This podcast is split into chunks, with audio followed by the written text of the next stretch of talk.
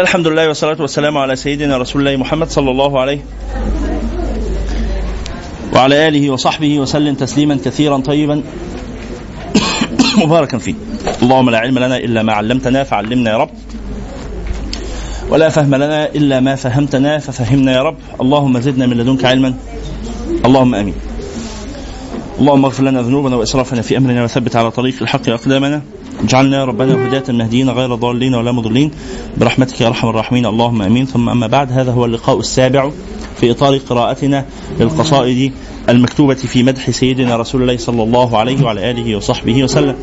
وقد بدأنا بأحدثها إلينا المس... هي القصائد المسماة بالبردة وبدأنا بأحدث إليها وهي بردة تميم بن مريد البرغوثي.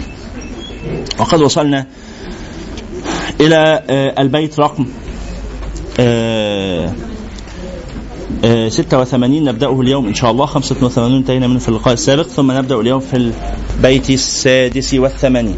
قال وكان جبريل مرآة. صلى الله عليه وسلم. وكان جبريل مرآة رأيت بها في الليل نورا.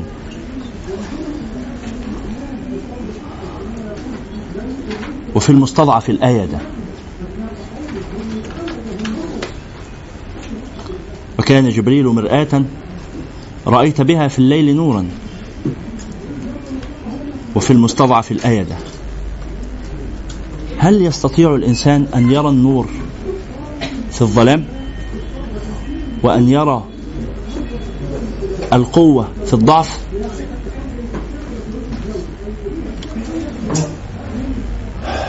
هذا المعنى من أشق المعاني. يقول له يا أيها الرجل الضعيف. أو الخائف. صلى الله عليه وسلم. الرجل الخائف ال- الذي خشي على نفسه. جبريل قال له بلسان المقال إن هؤلاء الضعفاء من حولك هم سبب القوة الأساسية كانت هذه من أهم الرسائل التي ربي عليها رسول الله صلى الله عليه وسلم طوال رحلته. كيف يستمد قوته من الضعفاء؟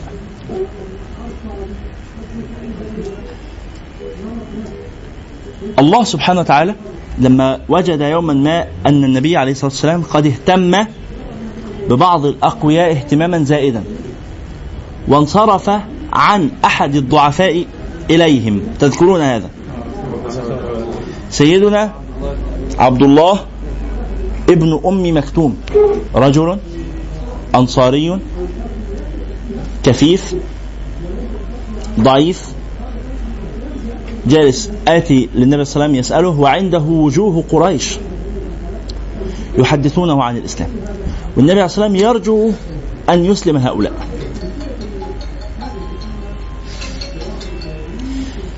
فالنبي عليه الصلاة والسلام قاعد منشغل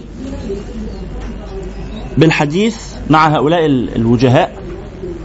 فيجي عبد الله بن أم مكتوم فالنبي صلى الله عليه ينصرف عنه كأنه إيه؟ بيقول له اسأل سؤالك كمان شوية أو انتظر عشان إحنا في موقف مهم. ممكن ترجعوا كراسيكم قليلا.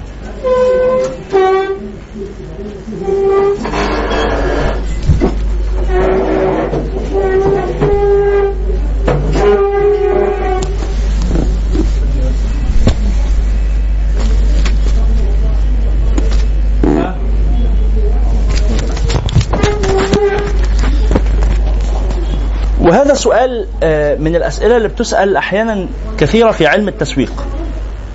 هل الأفضل؟ طبعا مع الفارق يعني آه، نحن لا نسوق الإسلام. يعني الرسول صلى الله عليه وسلم لم يكن يعمل مسوقا ولكنه كان نبيا داعيا هاديا صلى الله عليه وعلى آله.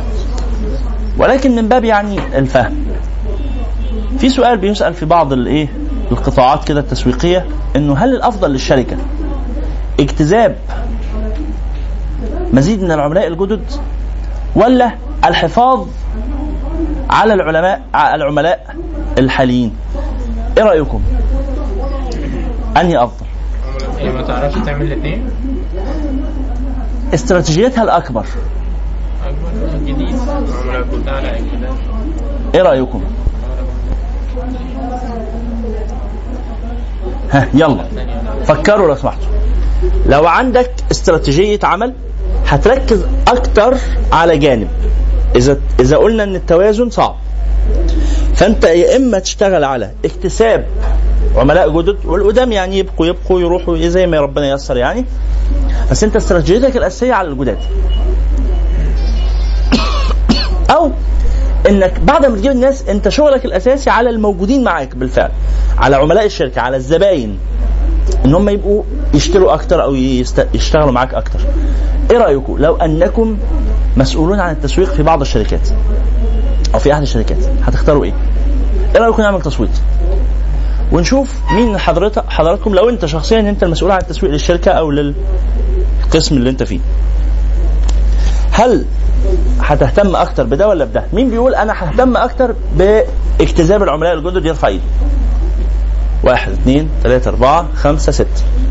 ومين بيقول لا أنا ههتم بالعملاء اللي مع الشركة إن أنا أخليهم مستمرين معانا. واحد اثنين ثلاثة أربعة خمسة ستة سبعة ثمانية الأغلب. مين ما اختارش؟ واحد اثنين. ليه ما اخترتوش؟ على حسب المنتج نفسه. وأنا عايزه هو ده. أنا أشكر كل الزملاء المعلقين لكن الحقيقة كلا الاستراتيجيتين غلط. غلط إن هي تبقى منهجك أنت في التسويق. أنت بتسوق على حسب طبيعة المنتج. بيحكوا هنا قصة لما كنت بدرس تسويق حكوها لنا. فهحكيها لكم.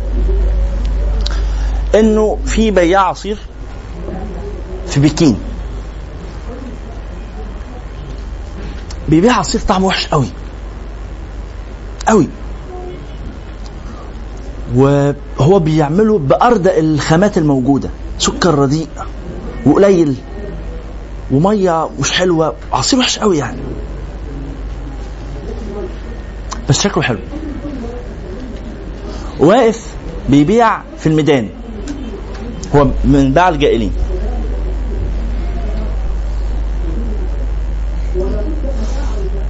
ففي مرة واحد سأله قال له هو أنت ليه ما تعملش عصير حلو؟ عشان الزبائن يشتروا من عندك كتير. آه ليه ما تعملش عصير حلو؟ قال له ليه؟ قال له عشان الزبائن يشتروا من عندك كتير. قال له ليه؟ قال له عشان تكسب فلوس كتير. قال له هقول لك على حاجة. قال له اتفضل.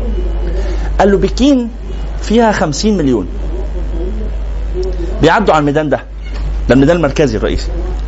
لو ال 50 مليون دول كل واحد اشترى مني بجنيه أو يعني العملة بتاعتهم أنا هبقى مليونير. أنا مش محتاج طبيعة السلعة بتاعتي إن هي مش محتاجة إيه؟ آه مش محتاجة غير ان يشت... كل عميل يشتري من عندي مرة واحدة. أنا مش عايز أكتر من كده. بس في سلعة تانية لا مش كفاية انه يشتري مرة. حاجة زي آه زي شركات الاتصالات. شركة الاتصالات الأحسن إنها هي بتجيب عملاء جدد. بس هي الأحسن إن هي تحوز رضا عملائها الحاليين لأن هم دول اللي لو رضيوا هم اللي هيجيبوا لها عملاء جدد. ففي سلع أو خدمات مستمرة تقدم باستمرار وفي خدمات أو سلع تباع لمرة واحدة أو تقدم لمرة واحدة. مع الفارق الكبير وأي اعتراض هيجي على الكلام هبقى موافق عليه. بس هسألكم هو الإسلام أقرب إلى أيهما؟ أو الدين أقرب إلى أيهما؟ إلى حاجة بتق... بتقنع بيها مرة وخلاص ولا حاجة خدمة مستمرة؟ الفارق كبير بين الدين وأي سلعة. أنا عمال أكرر عشان القياس مع الفارق باطل. كما يقول يعني إيه مشايخنا في الأصول.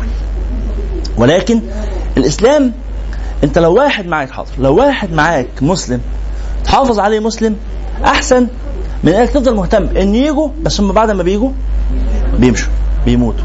مش كده ولا إيه؟ كتير كتير ارتدوا كده صحيح.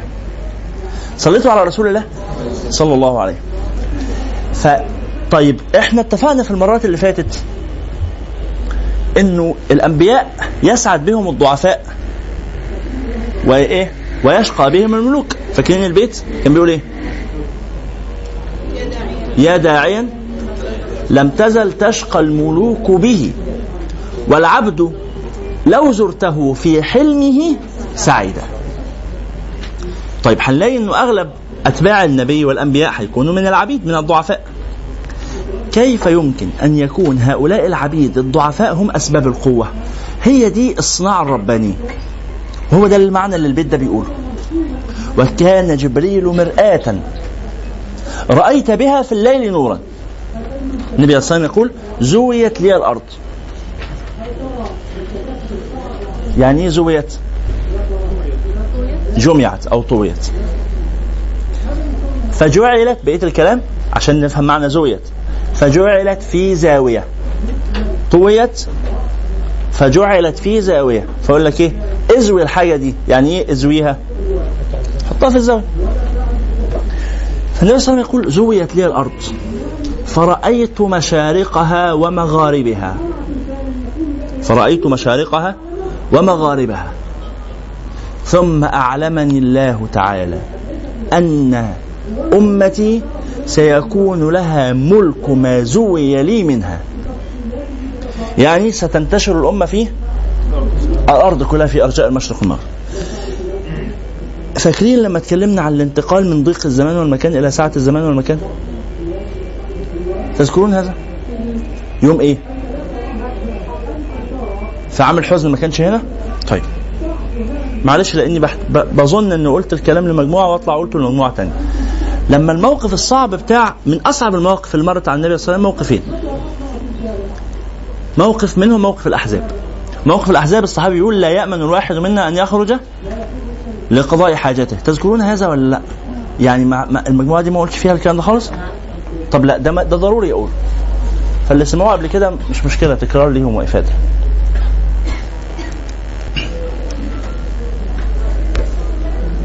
فلما النبي عليه الصلاة والسلام يوم يوم الأحزاب كان الصحابة يقول لا يأمن الواحد منا أن يخرج لقضاء حاجته.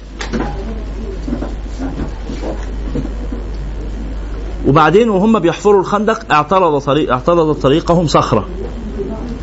كانت تتكسر عليها المعاول. يعني إيه؟ يجوا يخبطوا بالفاس الفاس يتكسر.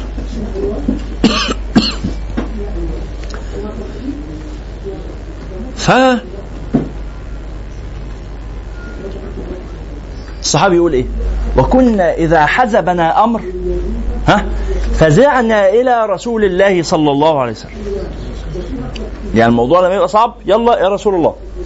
فاكرين سيدنا علي بن أبي طالب لما قال كنا إذا اشتد الوطيس اتقينا من ضرب السيوف بسيف رسول الله صلى الله عليه وسلم؟ نفس الموضوع كده. فيروحوا إيه؟ ينادوا عن النبي. فجاء النبي صلى الله عليه وسلم فأمسك بالفأس وقال بسم الله وضرب الصخرة فخرج نور عظيم. شرر كده. مش عارفين الشرر فخرج نور عظيم. فقال النبي الله أكبر. فتحت فارس.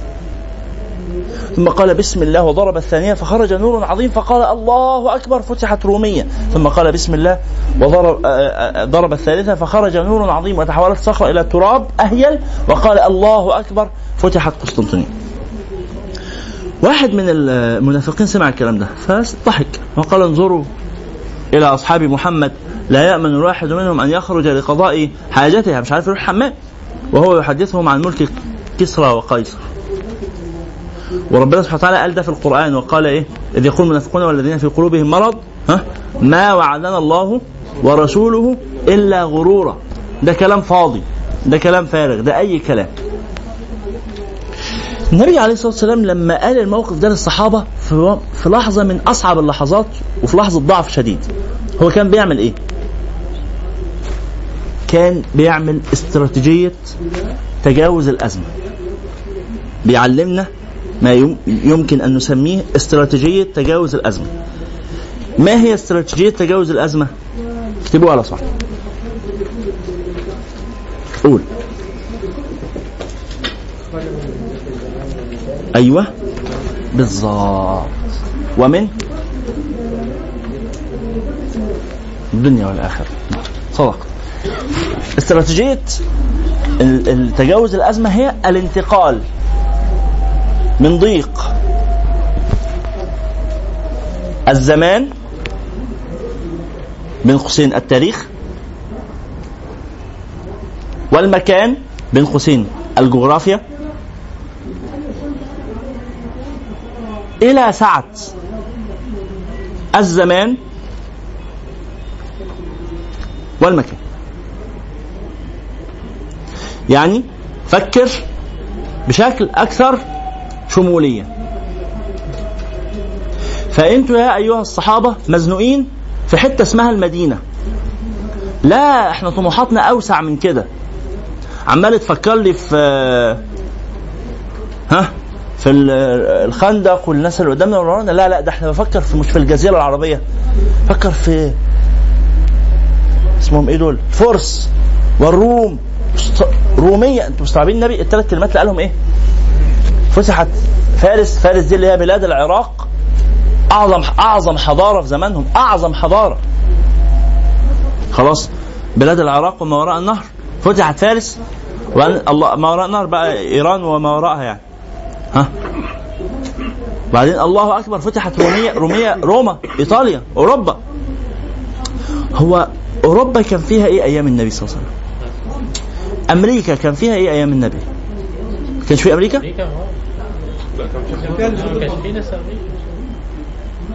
اكتشفت. يعني كان هنود حمر يعني. كانوا هنود حمر دول مش بني آدمين يعني؟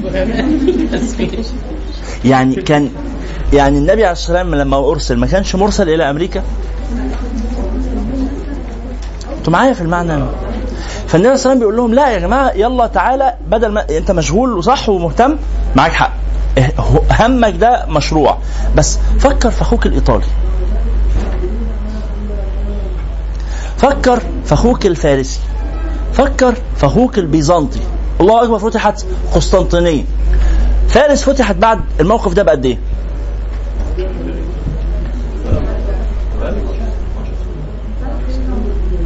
فارس فتحت إمتى؟ في عهد سيدنا عمر. سيدنا عمر مات إمتى؟ بعد الموقف ده بقد إيه؟ ها؟ بعد الموقف ده بكم؟ 18 سنة؟ مظبوط أقل شوية يعني 17 سنة يعني بعد الموقف ده بتقريبا 15 سنة. خلاص؟ كان تحقق سقوط مملكة فارس. طب وقسطنطينية؟ النبي قال فارس. رومية قسطنطينية. فارس فتحت بعدها ب 15 سنة. طب رومية لسه. طب قسطنطينية اللي هي ثالث واحدة بعدها ب 500 سنة محمد الفاتح. قسطنطينية اللي هي اسطنبول. ففتحت الأولى وفتحت الثالثة. طب والثانية؟ ستفتح. ستفتح. روما ستكون دولة مسلمة. وتفتح فتح يعني مش مش إن هم يدخلوا في الإسلام لا إن الإسلام يكون حاكما في روما. عارفين صلاة الفتح؟ صلاة الفتح التي لم يصليها المسلمون منذ 500 عام. منذ 800 عام. المسلمين بقى لهم 800 سنة ما بيصلوش الصلاة دي. من يعرفها؟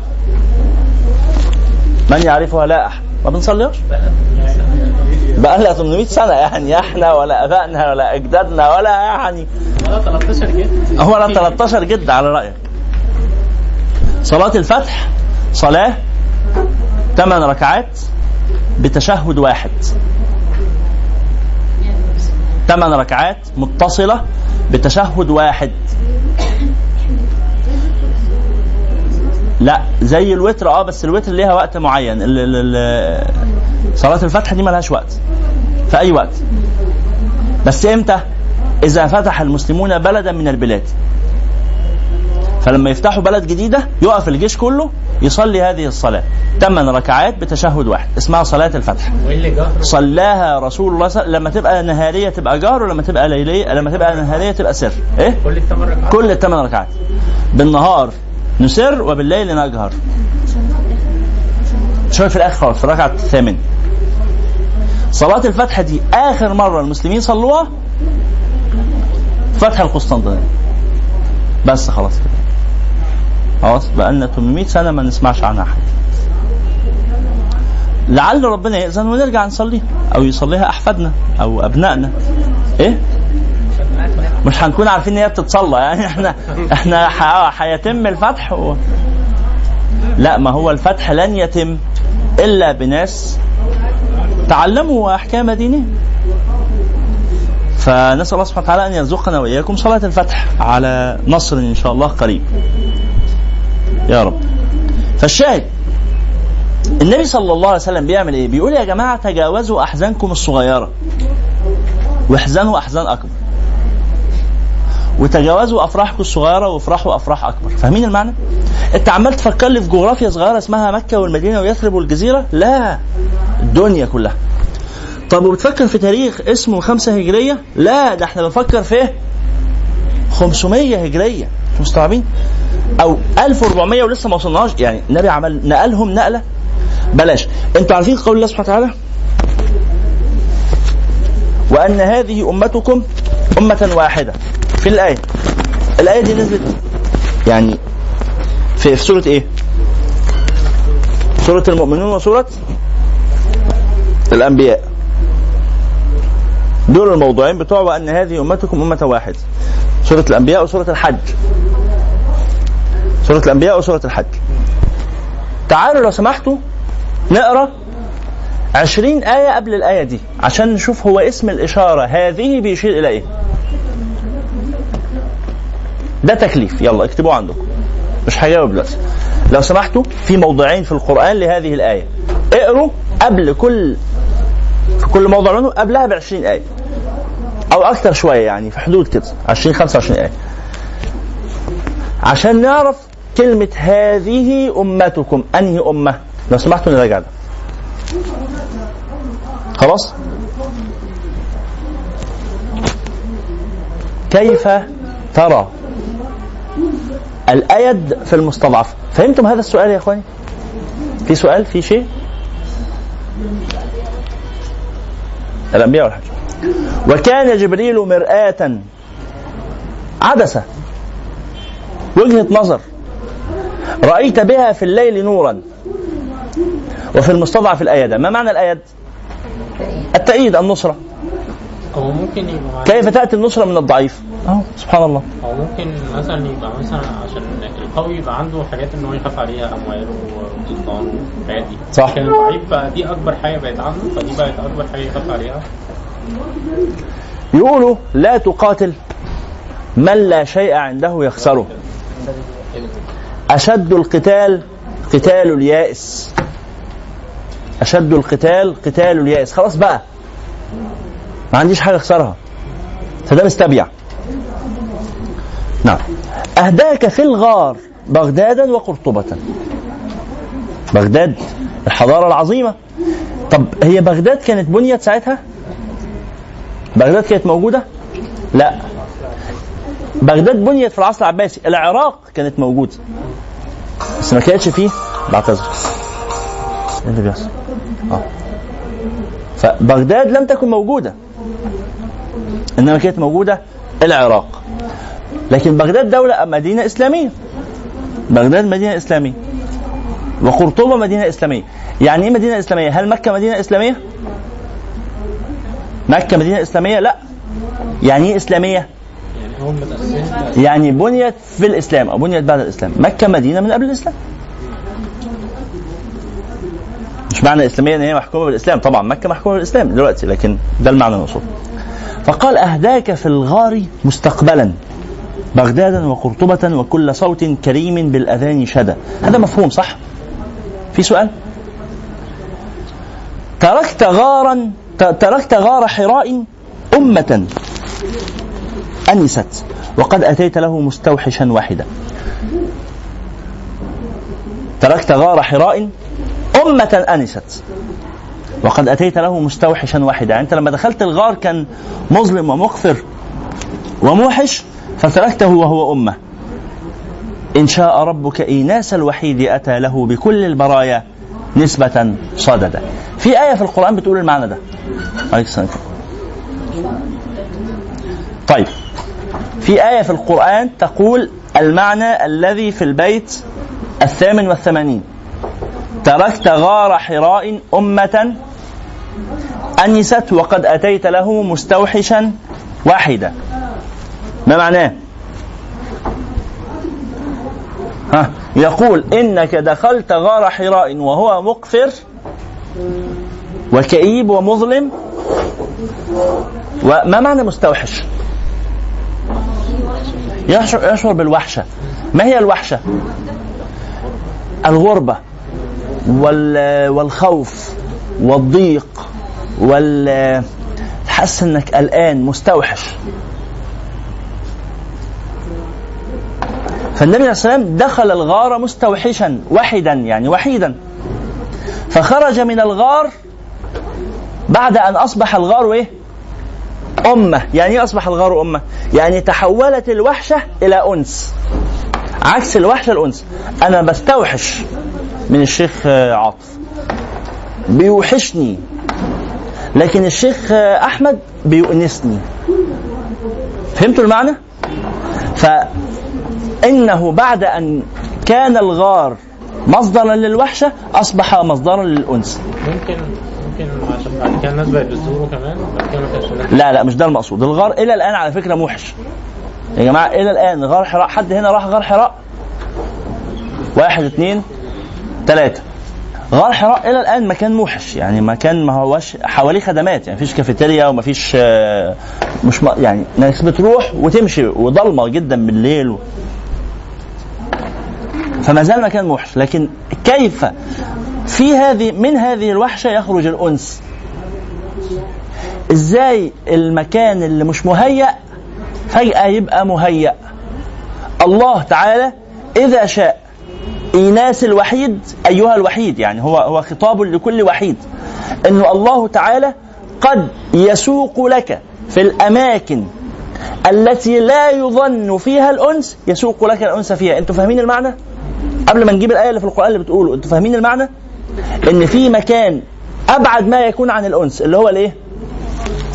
اللي هو الغار الغار ليس مكانا مؤنسا إنما هو مكان موحش الله تعالى إذا شاء إيناس الوحيد عرفتم ما عرفتم ما معنى إيناس الوحيد ما معنى إيناس الوحيد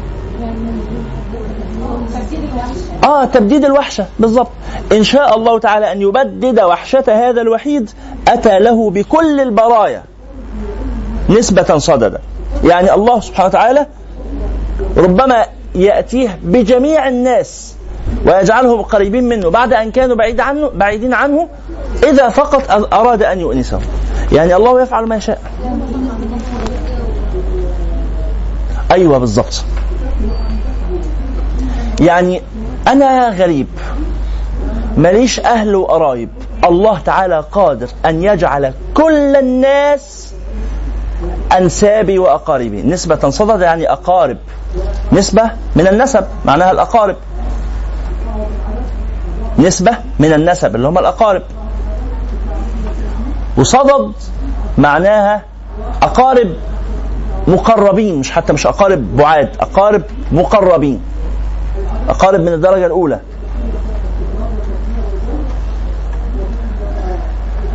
وتسموا الأقارب المقربين صدد ليه؟ لأنهم يصدون عنك الأذى. سمي الأقارب المقربين صدد لأنهم يصدون عنك الأذى. المفروض يعني. طيب. طب لما يبقى أقاربي المقربين ما بيصدوش ما بيصدوش عني الأذى يبقى أنا وحيد طب وبعد ما أبقى وحيد ما هو ده كان حال النبي هو كان حال النبي إنه اقاربه المقربين كانوا بيصدوا عنه الأذى ولا كانوا هم مصدر الأذى؟ كانوا هم مصدر الأذى. إن شاء ربك إيناس الوحيد يعمل إيه؟ أتى له بكل البرايا نسبة صددا، يعني ربنا بدل ما قرايبك خمسة ربنا يخلي قرايبك 500. إزاي؟ أخوة الإسلام. فهمتوا المعنى؟ ربنا عايز ال- البني آدم التعبان ده المقهور الضعيف ال- ال- الخائف صلى الله عليه وعلى آله يعني. تاني يا جماعة الملمح البشري الإنساني. ده إنسان خائف. وقاعد في مكان موحش. وحالته صعبة. إزاي الله سبحانه وتعالى يؤنسه؟ أنه جعل كل هذه الأمة مش هو ما كانش عنده أبناء؟ مش ما كانش عنده أبناء؟ ربنا قال له المسلمين دول كلهم أبنائك. فقال أنا منكم بمنزلة الوالد من ولده. مش أنت كنت عايز يبقى عندك ولدين ثلاثة؟ بقى عندك مليار ولد. أنتوا مستوعبين المعنى؟ الله تعالى يا جماعة فضله واسع. الله فضله واسع. فالله أراد يكرمك. أنت ضعيف. أنت ما عندكش ذرية. أنت ما عندكش أموال. أنت ما عندكش أقارب يصدون عنك الأذى. طيب الله تعالى سيجعل أقاربك كثرة لا يحصى عددهم. ربك سبحانه وتعالى ملكه. يعني تتدخل. فهمت المعنى؟ إن شاء ربك إيناس الوحيد أتى له بكل البرايا نسبة صددا إيه الآية اللي في القرآن بتقول المعنى اللي في البيت السابق؟ ألم يجدك يتيما فآوى. جيد. بس لا. إحنا إيه المعنى السابق؟ اللي هو المعنى اللي في البيت 88 تركت غار حراء أمة أنست وقد أتيت له مستوحشا واحدا. لا الناس اللي راحوا الغار وهو موحش إيه الآية؟ إيه الآية؟ ها؟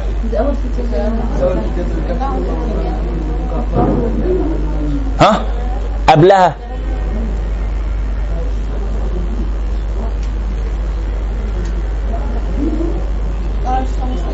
لا قبلها. ها لما قالوا البعض يلا نروح قالوا إيه؟ فأووا ها؟ ينشر لكم ربكم من ويهيئ لكم من مرفقة يعني إيه مرفق؟ المرافق. إيه؟ الأدوات المصاحبة. الكهف يا جماعة مكان الطبيعي إن يبقى فيه مرافق ويبقى فيه رفق وكده ولا مكان بؤس وشدة؟ هم قالوا روحوا الكهف هتلاقوا فيه رفق. روحوا الكهف هتلاقوا فيه مرافق. فالناس قالوا عليهم مجانين. أتطلبون المرافق؟ أنت معايا يا شيخ؟ أتطلبون المرافق في الكهوف؟ أنت لما تكون عايز تأنس مش الطبيعي أنك تروح تأنس مع الناس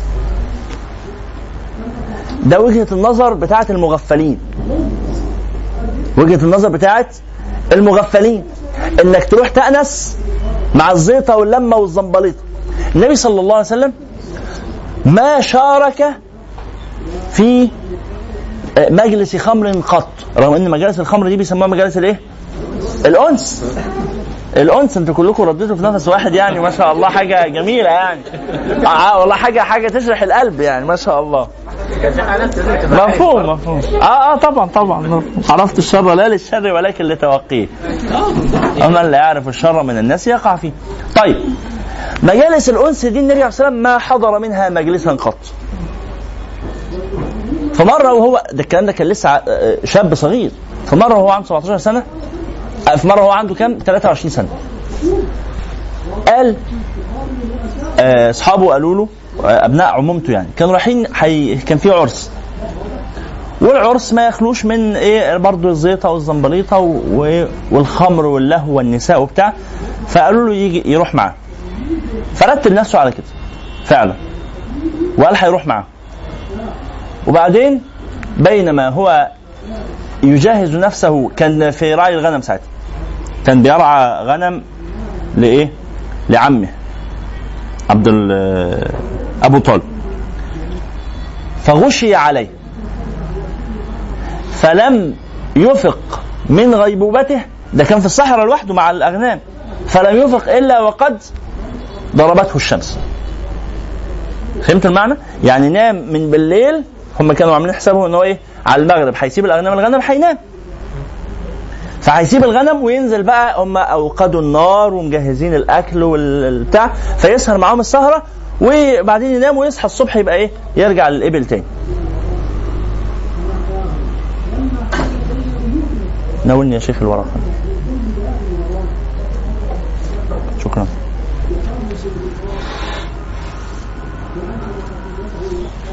أهلا وسهلا ومرحبا أهلا وسهلا.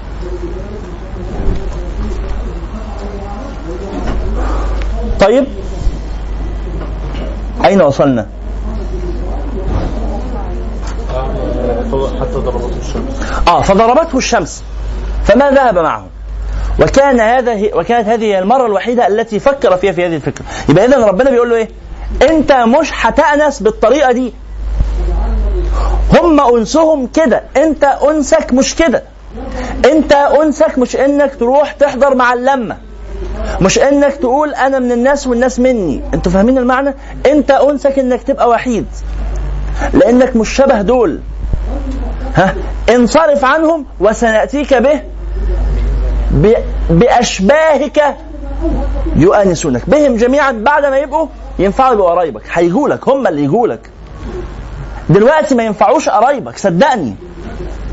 ما ينفعوش قرايبك. ما تسيبهمش وتشتمهم لا ابعد شوية بس. ابعد شوية لغاية أما أنت تبقى صالح ومستعد نفسيا إنك تشتغل معاهم. فاهمين المعنى؟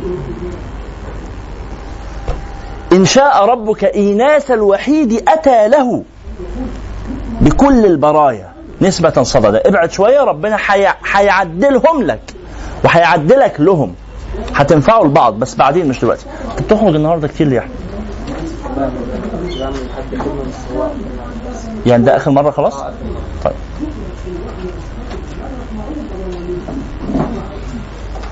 إن شاء ربك إيناس الوحيد أتى له بكل البرايا نسبة صددا فأنت إحنا شرحنا معاني مهمة فهتسمع التسجيل ده. ها. المعنى اللي حضرتك قلت عليه اللي هو تركت غار حراء هو المعنى اللي جه أو في أول وهله يعني ليه لأن هو إن هو مجرد ما يعني هو بيتحدث عن حديث الهجرة بشكل عام إن هو مجرد ما هو دخل الغار خلاص حراء مش ثور. آه، غار غار ثور. كلمة على حراء. آه يعني مش بتكلم عن حديث الهجرة. نعم. إحنا هنا بنتكلم على لما انصرف عن صحبة أهله صغيرا فجعل الله أنسه في الوحدة وهيأه بالوحي لكي يصاحبوه هم لا يصاحبهم هو. هو كان عاوز يصاحبهم فربنا قال له لا ابعد وهم هيصاحبوك. فهمتوا المعنى؟ إن شاء ربك ايناس الوحيد. مش أنت حاسس بالوحده عشان هم ما خدوكش معاهم؟ عشان أنت مش شبههم؟ عشان أنت مش عارف تندمج معاهم؟ لا. إبعد. والله سبحانه وتعالى يعدلهم لك. ويعدلك أنت كمان. ما أنت ما أنتش إيه؟ منقى تمام النقاء. إنك تتظبط. هم يظبطوا وبعدين تبقوا تنفعوا. يا جماعة مش كل حاجة الآن وهنا. أرجوكم ما تنسوش ده. مش كل حاجة الآن وهنا. يعني؟ يعني في حاجات ما تنفعش دلوقتي. مش الآن. لسه قدامها عشر سنين. لا بس أنا عايز ده يحصل الآن. لا ده مش بتاع الآن ولا بتاع هنا. ده هيحصل في مكان تاني في ظروف تانية في أحوال تانية مش بتاعتك. خالص يعني. بلاش حالة الآن وهنا.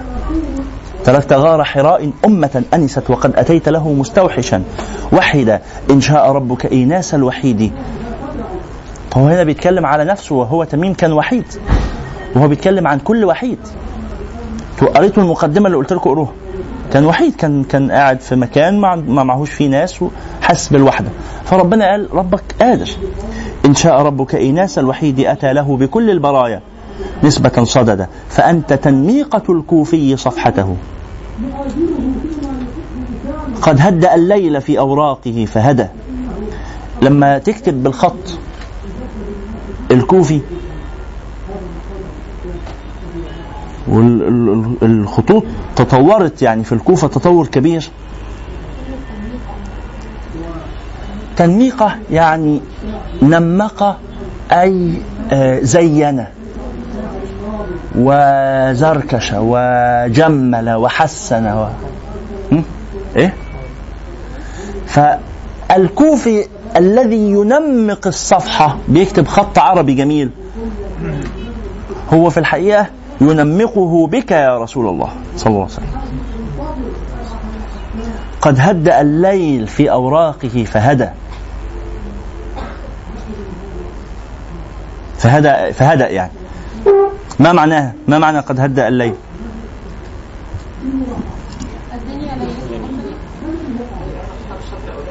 أيوه بالظبط ها. هو هذا التاني مش من الله إيه؟ هذا التاني فهذا لا إيه؟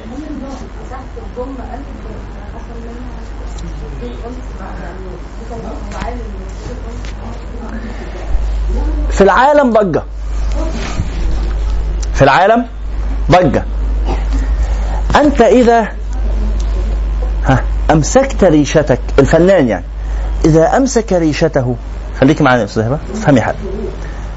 أمسك ريشته وانصرف عن ضجة العالم إلى ليل صفحته وهدوئها. فهدأ العالم بأن جعل صفحته ليلا يسكن إليه فسكن العالم في صفحته. فهمتم ولا لسه؟ بالضبط. انصرف عن ضوضاء العالم إلى السكون في صفحته.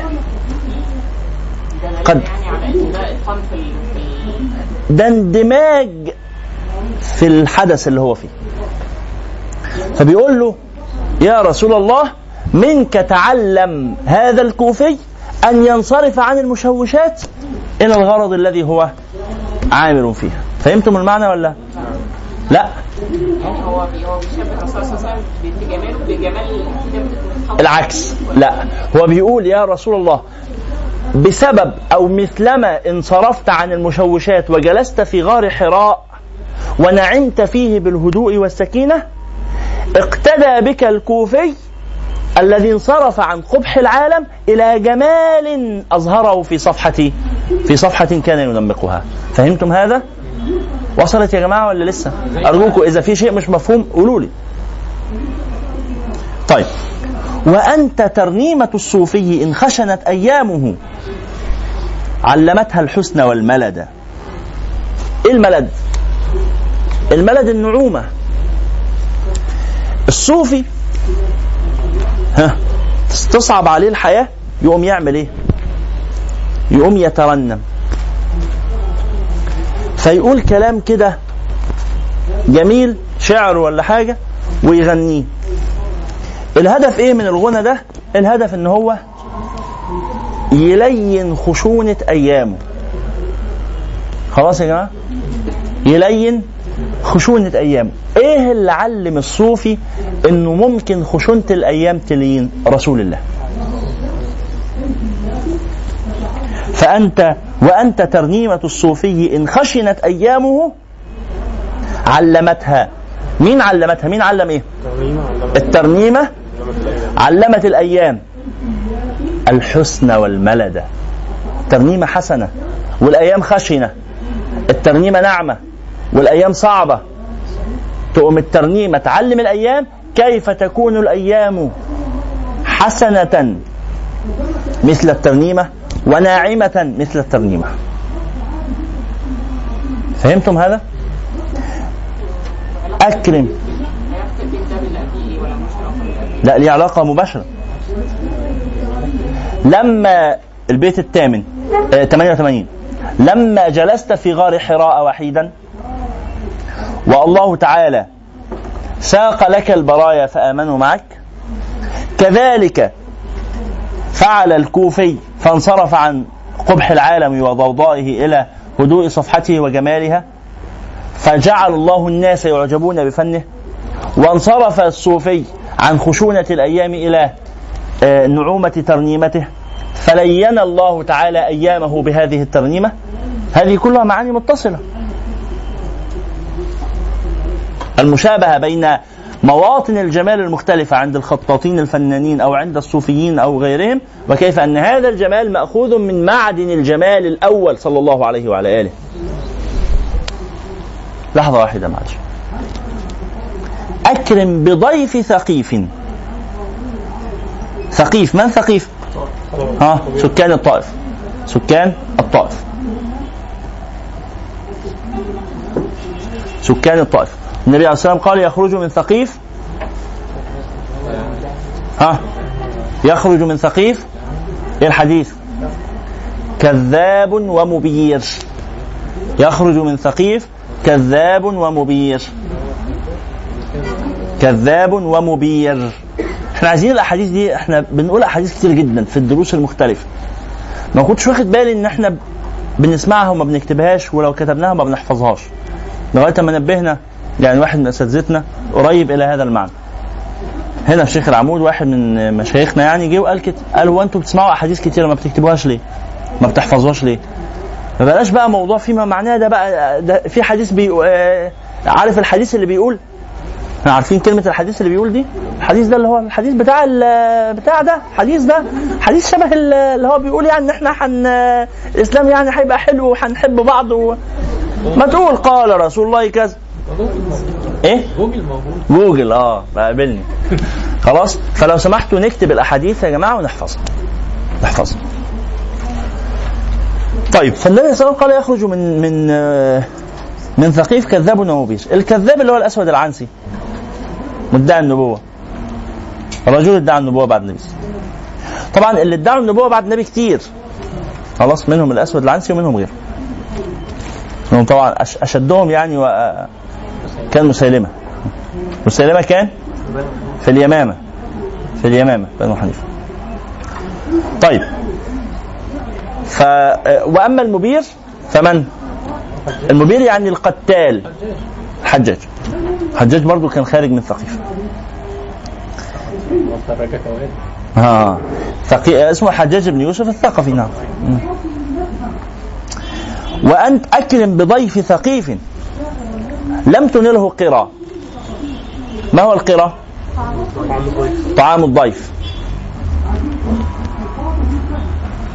القرى طعام الضيف مر علينا هذا ولا لا؟ إيه؟ إني نزلت بكذابين ضيفهم عن القرى وعن الترحال محدود كمل مين؟ آه ها؟ ها؟ فتح الله لك جدعان ده المتنبي ها. ده المتنبي في قصيدته؟ عيد بيات حال عدت عيد. في هجاء كافور طيب. ده ده. الاماليل إيه ال- إيه البيت؟ إيه البيت؟ فيما معناه؟ البيت اللي هو بيقول ال- إيه البيت؟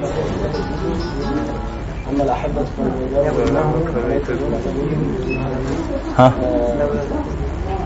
وكان أطيب من سيف معانقة أشباه رونقه الغيد. الأماليد. وكان أطيب من سيف معانقة أشباه رونقه الغيد الأماليد.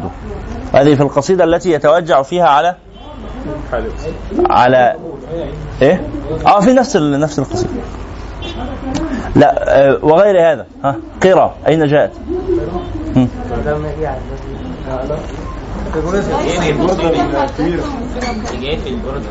اللي هو؟ ضيف ألم برأسي غير تشهى ها؟ ما أولها؟ ها؟ جدع ما الذي قبلها؟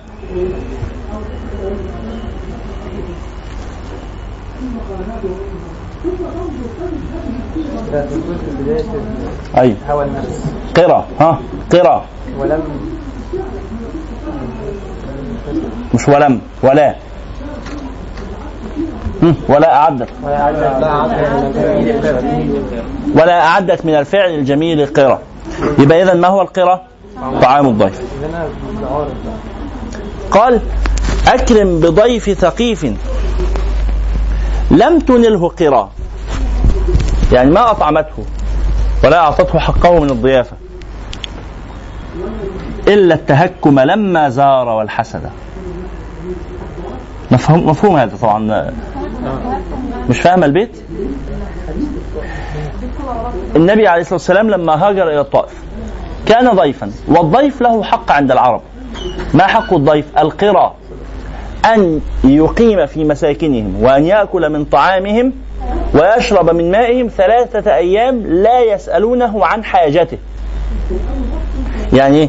يعني ما يقولوش غير بعد ثلاثة أيام في اليوم الرابع يقولوا له هو حضرتك كنت جاي ناحيتنا ليه؟ فهمت المعنى؟ هو أنت يا أيها الضيف العزيز لماذا يا أيها إيه؟ يا ضيفنا لو زرتنا لوجدتنا نحن الضيوف وأنت رب المنزل يا ضيفنا لو زرتنا لوجدتنا نحن الضيوف وأنت رب المنزل. فكان حق العرب كده. ولذلك لما ربنا سبحانه وتعالى بيقول وده مش العرب بس ده كان شائع يعني في الدنيا. ولذلك لما ربنا سبحانه وتعالى حكى عن الناس اللي استطعموا أهل القرية سيدنا موسى والخضر قالوا إيه؟ استطعم أهلها فأبوا أن يضيفوهما. إنك الضيف يطلب ال- ال- الطعام فلا يطعم لا دي دي مصيبة. ولذلك ال- الراجل العربي كان هيذبح ابنه عشان يأكل الضيف. ها تذكرون هذا؟ أظن قلناه. عام الحزن برضه. ها. كان اسمه إيه؟ ضيف ولا قراءة. لا. ما قلتش اسمه؟ سموأل آه ضيف ولا قرى قصيدة ضيف ولا قرى اقروها لو سمحت. قصيدة جميلة. راجل كان هيذبح ابنه عشان يأكله للناس. ضيف ولا قرى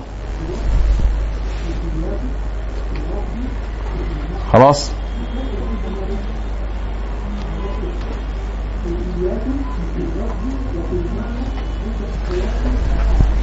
الله أكبر.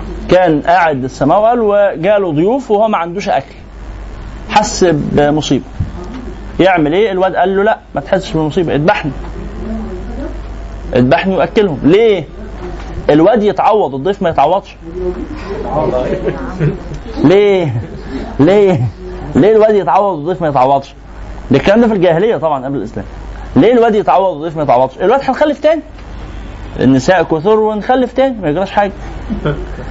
لكن الضيف ده لو خرج وقال ده أنا ذهبت إلى هذه القبيلة فمنعتني الطعام. محدش هيقول دول فقراء ده هيتقال هم إيه؟ آه بخلاء.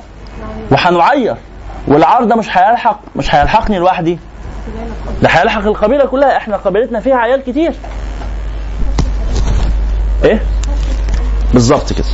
فاهمين المعنى؟ يعني هيكلهم بشر؟ ما أنا مش هقول له إنه بشر. ما دي اللحمه يعني. دي لحمة ودي لحمة. أنا في الآخر أنا هذبح الواد في حتة بعيدة وهطبخه وهجيبه مشوي. وبعدين يعني باللي إحنا بناكله ده إحنا يعني أنت لحم الكلاب اللي إحنا بناكله ده. ده الحمير بقت غالية دلوقتي. الكلاب النافقة حتى مش الكلاب اللي يعني بتذبح ذبح شرعي. لازم تفاصيل. خلاص آه جائز على مذهب المالكي المهم آه. ها. ان كده أو كده مالك لأن أصلا خلاص. بس الجزارين كلهم مالكيه على رأي ال... على كل حال أين وصلنا؟ اللي هو لما كان بيقتل ابنه آه فقصيده السماء بتاعت ابنه ده. وبعدين هو طبعا هو لم يذبح ابنه في النهاية. لم يذبح ابنه لأن ربنا أكرمه شاف أتان آه وحشي. عارفين الأتان؟ زوج الحمار أنثى الحمار الوحشي فرأى أتان وحشي فإيه صادها وذبحها وطبعا الحمار الوحشي يؤكل. يعني حلال شرعا و والحمد لله فبات قرير العين لم يؤذي جاره ولم يؤذي ضيفه إلى آخر القصيدة هتقروها نرجع تاني. فاذا طعام الضيف ده حقه. فالنبي يا أختنا كانت مين اللي مش فاهمها سمر. فلما النبي صلى الله عليه وعلى آله وصحبه وسلم ذهب إلى ثقيف ضيفا عليهم. كان عنده كم سنة؟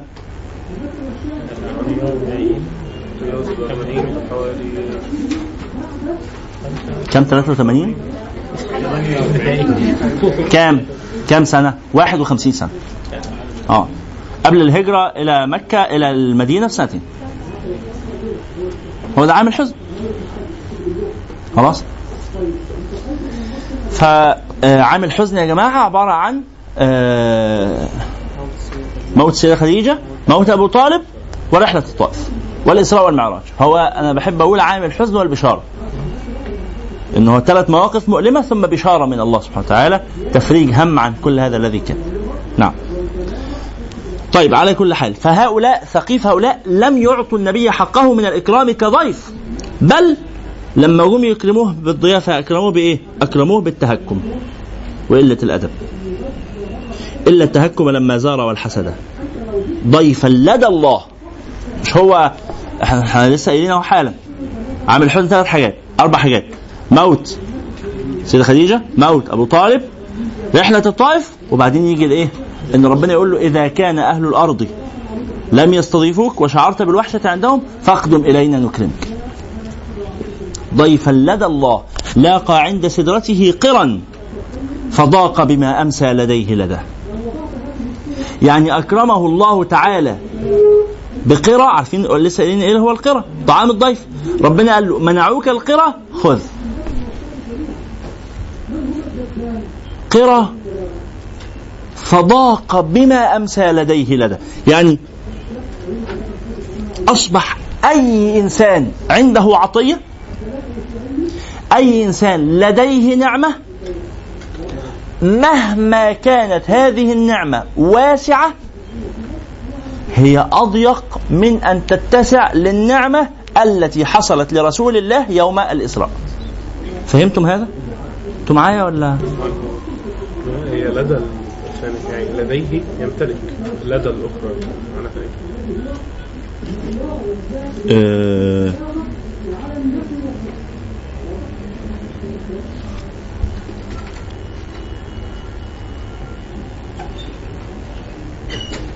نفس المعنى أنا عايز أجيب مرادف آخر أو مثال آخر. أصبح فضاق بما اتسع لك الوسع اتسع الوسع ضاق بما اتسع لك الوسع شخصيا فهمت المعنى؟ لدى معناها عند. أصبح كل عند عندما يقارن بما عند رسول الله عند قليل. عندك إيه؟ نعم. من كل ما بدأنا؟ آه بس لا خلاص اصل أنا انزعجت يعني.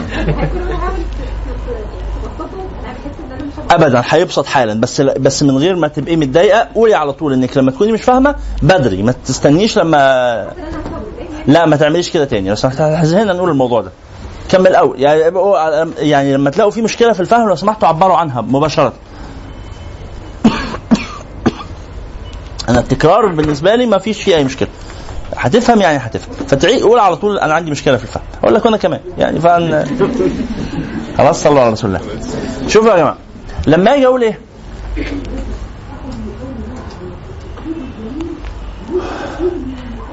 وحياة النبي ومن نبى النبي نبي. تسمعوا المثل ده؟ لما يجوا يقولوا إيه؟ قولي يا شيماء. والله أنت بتجيبي أمثلة ساعات يعني من يعني مجتمع كده بتبقى جميلة ومعبرة والله عن اللي إحنا بنبقى عايزينه. مفيش طيب. اكتبي في ورقة مش هنعرف إن أنت اللي كاتباه. والله مفيد اللي بتقوليه فما تكتميش العلم يعني. طيب. لما أجي أقول لح- لحظة واحدة. لما أجي أقول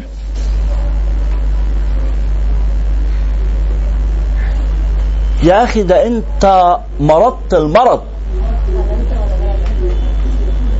لا مرضت المرض. أنا عايز أجيب أعيد كلمتين هم هم بس إعادتهم فيها مزيد معنى. كيف يمرض الإنسان المرض؟ من شدة المرض ده أنت عندك مرض واسع جدا لدرجة إن المرض مرض من مرضك. فهمتيها دي دي مفهومة؟ أقول إيه؟ ممكن خطأ يذوق المرض آه شبه هي هي. بس عايز أجيب حاجة قريبة من استخدامها. طيب لما أجي أقول ده أنا عندي من عنده زي اللي عندي. من عنده زي اللي عندي. ده أنا عندي عند مش عند حد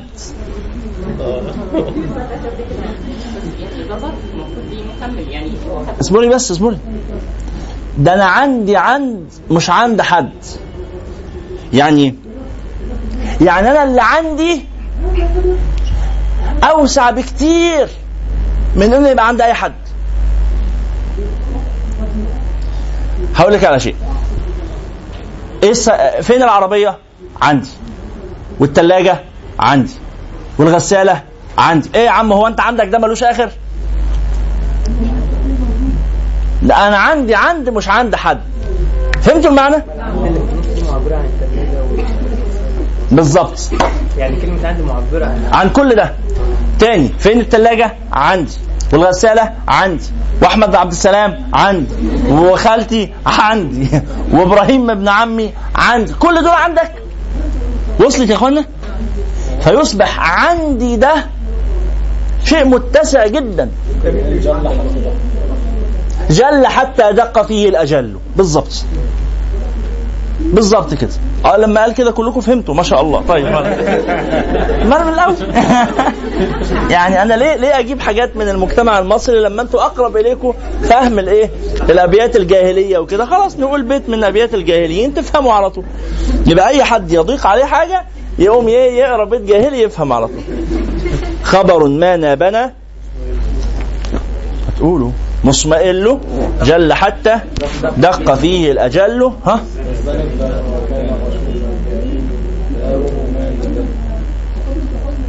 كم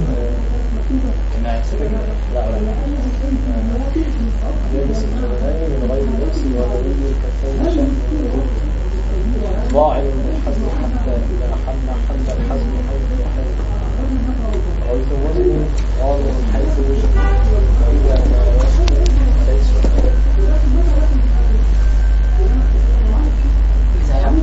وإذا يعدو فالسمع أزل دي لو بص أنت ناسي البيت بتاع وندي الكفين. ويابس ال- اللي هو أنهي. يابس الجنبين من غير بؤس وندي الكفين شهم مدل غيظ مزن غامر حيث وإذا يسطو ف... ف... فليس أبل. ها؟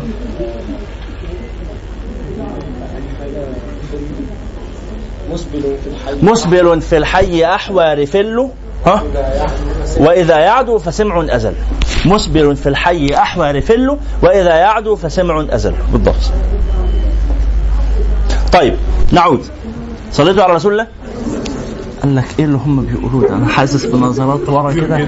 هو مين إيه؟ عجبتني ريفيلو؟ ريفيلو هي عارف شبه المارشميلو يعني ف عجبتك في إيه ريفيلو؟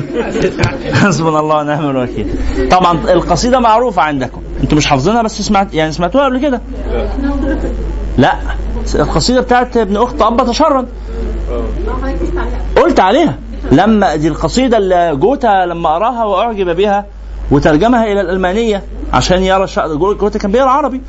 حتى يطلع الشعب الألماني على جمال اللغة العربية القصيدة التي يقول في مطلعها آه إن بالشعب الذي دون سلع لقتيلا دمه ما يطل.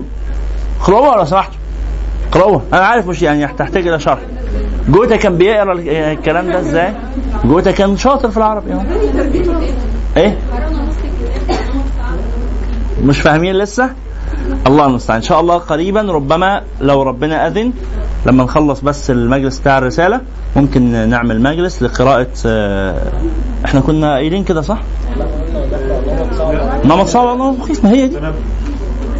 المتنبي آه، ونمط صعب ونمط مخيف. بس قلنا نمط صعب ونمط مخيف الأول. المتنبي هنقراه مع نفسنا مش محتاجين نقراه في مجلس يعني. طيب بسم الله. قصيدة ابن أخت أب شرا يقول في مطلعها إن بالشعب الذي دون سلع.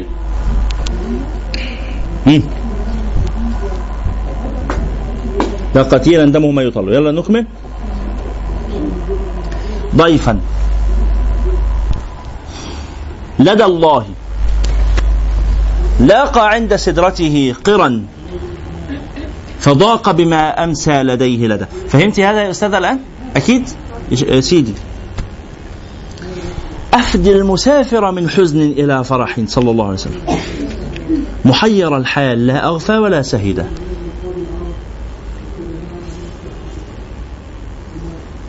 يعني أحوال النبي عليه الصلاة والسلام يفرح يحزن يفرح يحزن. أحوال متقلبة ما فيش استقرار.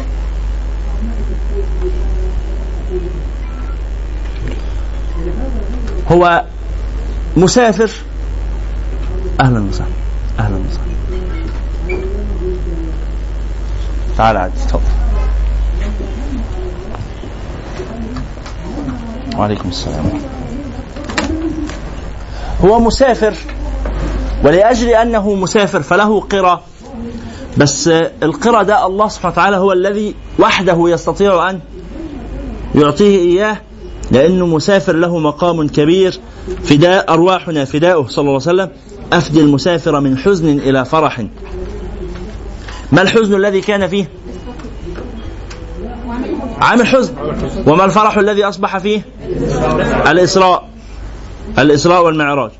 فأنا أفدي هذا الذي سافر من الحزن عشان ترى يعني خليكم فاكرين أنهي حزن وأنهي فرح. وحياته كلها صلى الله عليه وسلم حزن وفرح.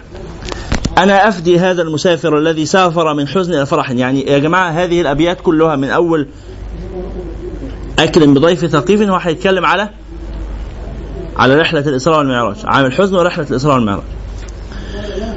أفدي المسافر من حزن إلى فرح محير الحال. لا أغفى ولا سهد. يعني هو حاله صلى الله عليه وسلم يعني حال صعب.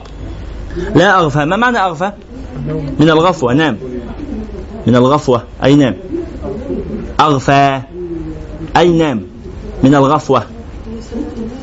وسهد أي سهر نعم. سهد أي سهر من السهر. السهد أو السهاد من السهر. فلا هو نائم ولا هو سهران صلى الله عليه وسلم. محير الحال. يرى الملك هو بيوصف النبي صلى الله عليه وسلم ساعة الإسراء والمعراج يا جماعة. يرى الممالك من أعلى كما خلقت. لما رفعه الله تعالى إليه فبص للدنيا الدنيا حقيرة. أنتوا عارفين لما تبص للكوكب الأرضي من خارجه بيحصل إيه؟ هل ترى فيه الفلل؟ ترى فيه السيارات؟ ترى ولا ترى شيء. ولا ترى شيء. يرى الممالك من أعلى كما خلقت. تعريج رمل أتاه السيل فالتبده الرمل في الصحراء بتبقى متعرجة. ما الذي يجعل الرملة متعرجة؟ الريح. الريح الهواء بيخلي الرملة إيه؟ تعمل درجات. شفتوا الدرجات دي؟ فإذا جاء السيل يتحول تتحول هذه التعريجات كلها إلى استواء مسطح لازق في بعضه. التبد أي التصق بعضه ببعض. التبد أي التصق بعضه ببعض. ما معنى هذا؟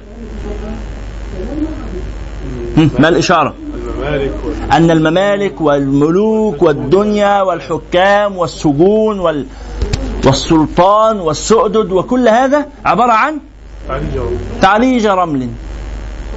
مجرد إن في شوية هواء بس بيتحركوا فخلوا الحاجات دي تحصل. عن قليل يأتي السيل فيذهب كل هذا. كل اللي أنتم شايفينه ده هيتعجن في بعضه ويتعمل كتلة. الكتلة الجديدة دي هي اللي هيطرأ عليها الهواء فيشكلها تاني مملكة جديدة وملك جديد وزعيم جديد شهبندر تجار جديد ويحس بنفسه يومين وياخد قلم في روحه ساعتين ويجي السيل يشيله زي ما شال اللبن. أنتوا شفتوا حديث الصباح والمساء؟ آه جدا. اللي لسه ما شافهاش يشوفها. بس إحنا عايزين نشوفها. ونشوفها بعد ما نقرأ. يعني يعني يا جماعة أنا اكتشفت مشكلة. آه أنا اكتشفت مشكلة إن أنا لما بأحيل لحاجات ساعات الناس بتروح ما تلقطش منها هو أنا ليه كنت بأحيل على هذا؟ فمين اللي عايز أقول فلا الحقيقة إنه المسلسل أو الرواية رواية حديث صباح مساء بتاعت نجيب محفوظ فيها شواهد تحتاج مننا إن إحنا نكون قاريين شوية تاريخ وقاريين شوية آه، فلسفة. وقاريين شوية حاجات تخلينا لما نشوف اللي قدامنا الحاجة نفهمها أنتوا فاهمين المعنى؟ يعني أنا دلوقتي لو جيت عملت حد فاهم الإشارة؟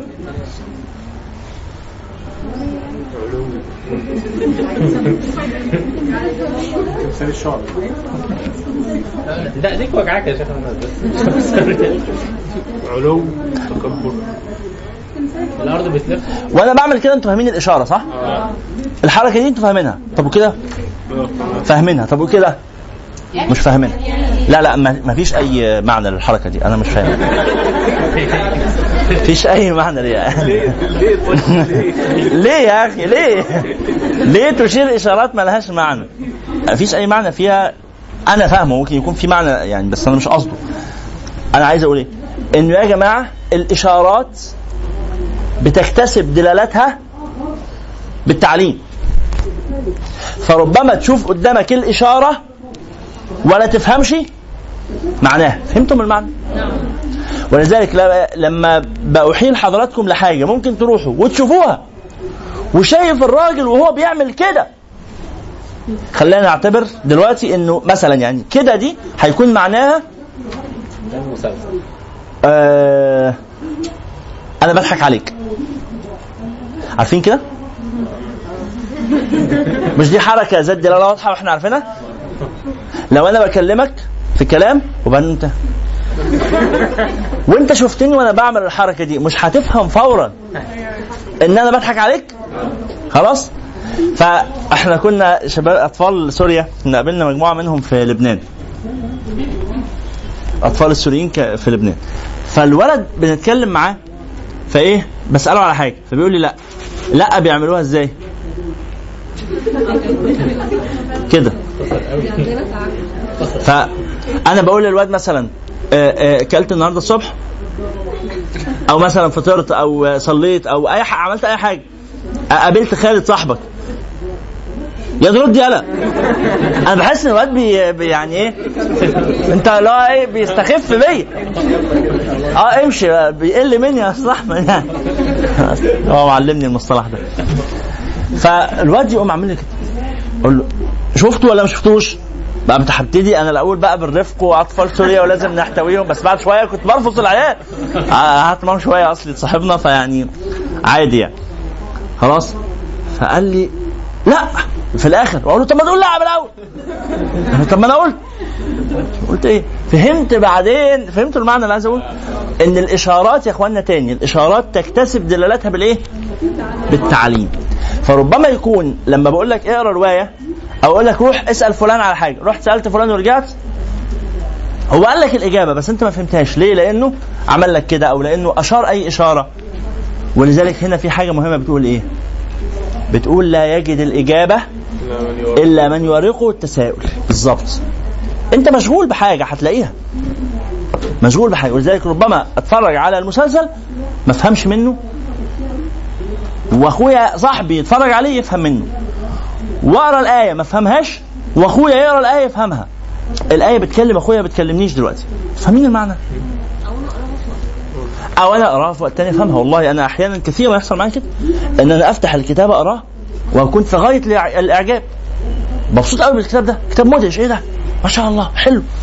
الله. وأبدأ إيه؟ أكتب تعليقاتي. وأنا سعيد. الكتاب بيجاوب على أسئلة بالنسبة لي ملحة. بقالي ست شهور بفكر في الموضوع ده. والاقي الإجابات واضحة جدا. فاكون في غاية الاستمتاع لغاية ما أوصل عند صفحة 50 ألاقيني كاتب تعليقات على الكتاب ده من أربع سنين. هو ألاقي النسخة دي نفسها أنتوا فاهمين المعنى؟ اكتشف ان أنا قريتها من أربع سنين وكاتب عليها تعليقات أنا لا انسى اخويا وصديقي المهندس ايمن عارف القصة دي فمرة كنا عند واحد من أساتذتنا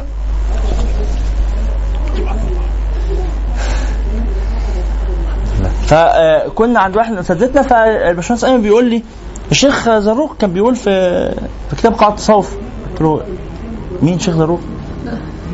إيه قواعد التصوف ده؟ قال لي كتاب قواعد التصوف فيه إيه؟ قلت له لا ما أعرفوش ما تعرفوش إيه؟ ده انت بعد ما قريته وخلصته وقلت لي عليه فرحت جبته. قلت له لا مش لا لا مش فا... أنا لا ما قريتش الكتاب ده قبل كده. قال لا أنا بقول لك أنا ما أنا ما أعرفش اسم الكتاب من حد غيرك. أنا ما كنتش اعرف ان في كتاب في الدنيا اسمه كده. قلت له لا أنا بقول لك أنا ما قريتوش. نزلت من عنده رحت اشتريت الكتاب وقريته عجبني جدا. والله كتاب فعلا حلو كتاب مهم يعني. إلى هذه اللحظة أنا لا أعرف شيء عن قواعد التصوف إلا إن هو الكتاب اللي قال لي عليه المهندس أيمن. وهو لا يعرف شيء عن قواعد التصوف إلا إن هو الكتاب اللي أنس بعد ما قرأه قال له عليه. إلى ما لا نهاية. آه يعني بالظبط عارف التسلسل بقى؟ والدورة هو ده يعني. بناء الشيء على ما يبني عليه الشيء هو اللي إحنا فيه ده بالظبط الإشارات تكتسب دلالتها بالتعليم. الإشارات تكتسب دلالتها بالتعليم. خلاص؟ مما يعني حاضر مما يعني إنك ممكن في وقت من الأوقات أنتوا فاهمين اللي عايز أقوله؟ ممكن تبقى بتقرأ حاجة ومش هتفهمها لأن هي لسه ما بتكلمكش. طب أنت محتاج تعمل إيه؟ ولذلك عباس العاد كان يقول الكتاب الذي لا يستحق أن تقرأه مرتين لا يستحق أن تقرأه مرة واحدة. ولذلك هترجعوا دلوقتي تسمعوا كلام. لو سمعتوه من أربع سنين كنت ساعتها مش فاهمينه قوي. لو سمعتوه تاني دلوقتي هتفهموه أفضل. أو تفهموا فيه حاجة مختلفة. فاهمين؟ مفيش يا جماعة مفيش كلام خالص بيبقى بسيط كده ومفتوح من أول مرة بيخلص. ده كلام الناس سطحيين. ده كلام الناس سطحيين. ولذلك أنت بتحتاج دائما إنك تكرر الكلام مرة بعد مرة. وتفهم منه مرة حاجة وتفهم مرة عكسها وتقول هو أنهي المقصود تبقى متحير كده ربنا يفتح لك فتح فهم ولا الفهم فتح؟ لحظة لحظة. عذرا معلش. يرى الممالك من أعلى كما خلقت. تعريج رمل. أتاه السيل فالتبد. فهمتم ما معنى فالتبد؟ يتحول الرمل مرة أخرى إلى كتلة واحدة. هو معنى في البيت؟ إن عائلة تميم أصلا مفرقة مع الحدود نعم. آه، والدته رضوى عاشور مصرية ووالده آه، فلسطين فلسطيني وتفرقوا في السلام. نعم. فالمعنى ده كان واضح عنده قوي في البيت ده. صحيح. صدقت. صدقت. والرسل في المسجد الأقصى عمائمهم. بيض. كأن المدى من لؤلؤ مهدة المدى ما المدى؟ ما المدى؟ المدى منتهى البصر. وما الأفق والتقاء السماء بالأرض. آه. الأفق هو التقاء السماء بالأرض. الأفق هو التقاء السماء بالأرض. الحتة اللي, اللي فيها السماء بتقابل الأرض. الحتة دي فين؟ ده ده في مصر فين فين مكانيا؟ مفيش حتة معينة؟ السماء بتقابل فيها المكان في البحر في نص البحر؟ هذه هذه غاية أهل الطموح. يقولوا غاية أهل الطموح أن يتجاوزوا المدى. يعني؟ يعني هو بيشوف الحتة البعيدة فيقول أنا هروح لها. حتة فيلاقي حتة فيروح لها. فيموت وهو بيروح لها. فهمتوا المعنى؟ أريد من زمني ذا أن يبلغني ما ليس يبلغه من نفسه الزمن. ما أولها؟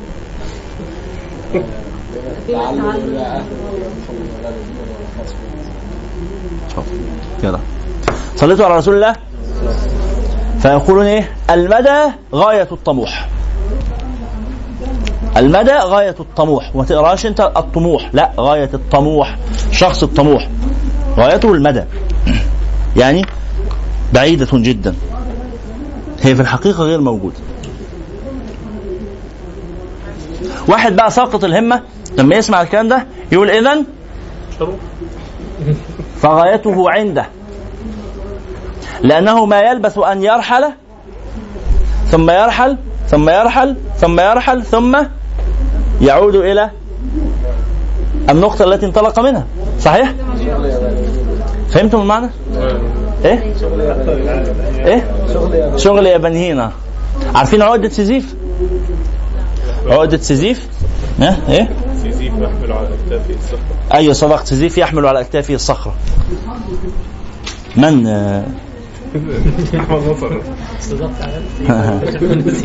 سيزيف واحد من أبناء الآلهة اللي عمل حاجة غلط فعاقبوه. فإيه عقوبته من آلهة اليونان؟ إيه أسطورة يونانية. أسطورة يونانية. إيه العقوبة بتاعته؟ إن هو في صخرة أبوه الإله قال له هتاخد الصخرة دي تحطها فوق الجبل. فبيمسك الصخرة ويفضل يتسلق بيها الجبل. أول ما يطلع فوق الجبل ويحطها تقع على الناحية الثانية فينزل يجري. ويمسكها ويتسلق الجبل ويحطها. أول ما يحطها تقع على الناحية الثانية وهكذا. يفضل طالع نازل. هو طول حياته إلى الآن بيعمل كده. عقاب آه. عقاب بس تقيل شوية. يعني إيه؟ هزار آلهة بقى. يعني مش في هزار بوابين. يعني اله بيعاقب يعني. فلازم يعني يفتري نسأل الله السلامة يعني. أساطير طبعا خرافات. سرق النار وأداها للبشر. سرق النار وأهداها للبشر. ما أعرفش كانت له مشكلته إيه متأكد إن هو سيزيف عمل كده؟ هو اللي عوقب بكده هو اللي عمل كده آه آه لا هو سيزيف هو اللي عقب كده هو سيزيف انه سرق النار وأهداها للبشر. راح لأبوه الاله وهو نايم وقام خد مفتاح النار وكده. أبوه لما صحي عاقبه بقى أخد من النار دب يا ولد النار دي مش للعب.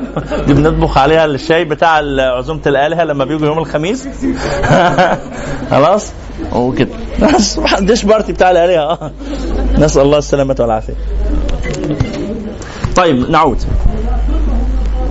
والرسل في المسجد الأقصى عمائمهم بيض كأن المدى من لؤلؤ مهد ما معنى مهد؟ مهد أي سوي وفرش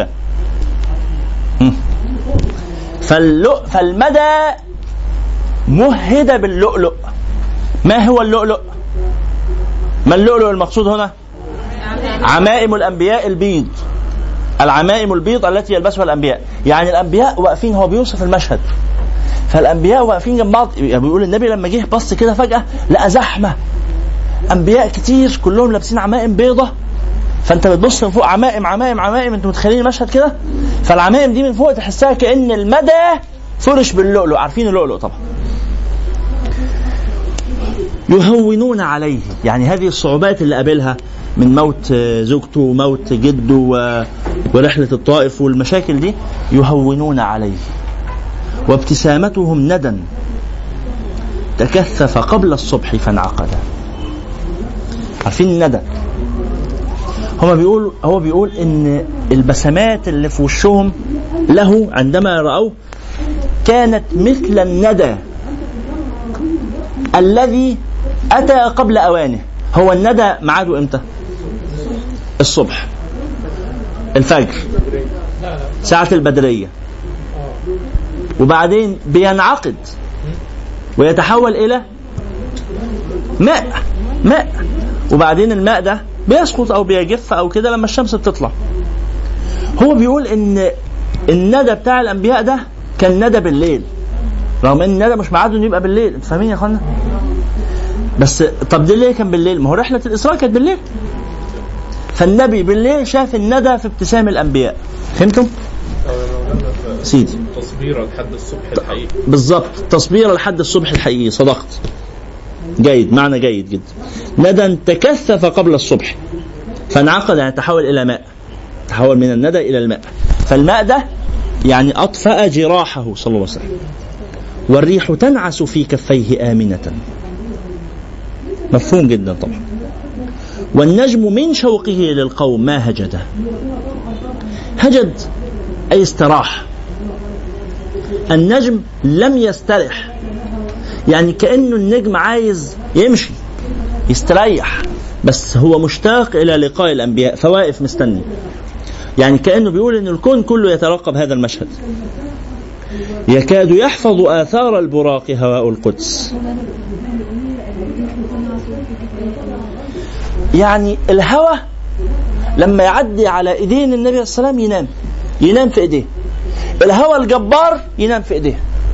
بعد ما هو سمعوا بتسمعوا صوت الهوى في الشتاء؟ شديد جدا. هوى جبار يدمر الدنيا. هذا الهواء الثقيل الشديد لما يجي عند النبي يبقى عيل صغير طفل ينام. كأنه شايل طفل صغير. والريح تنعس في كفيه آمنة.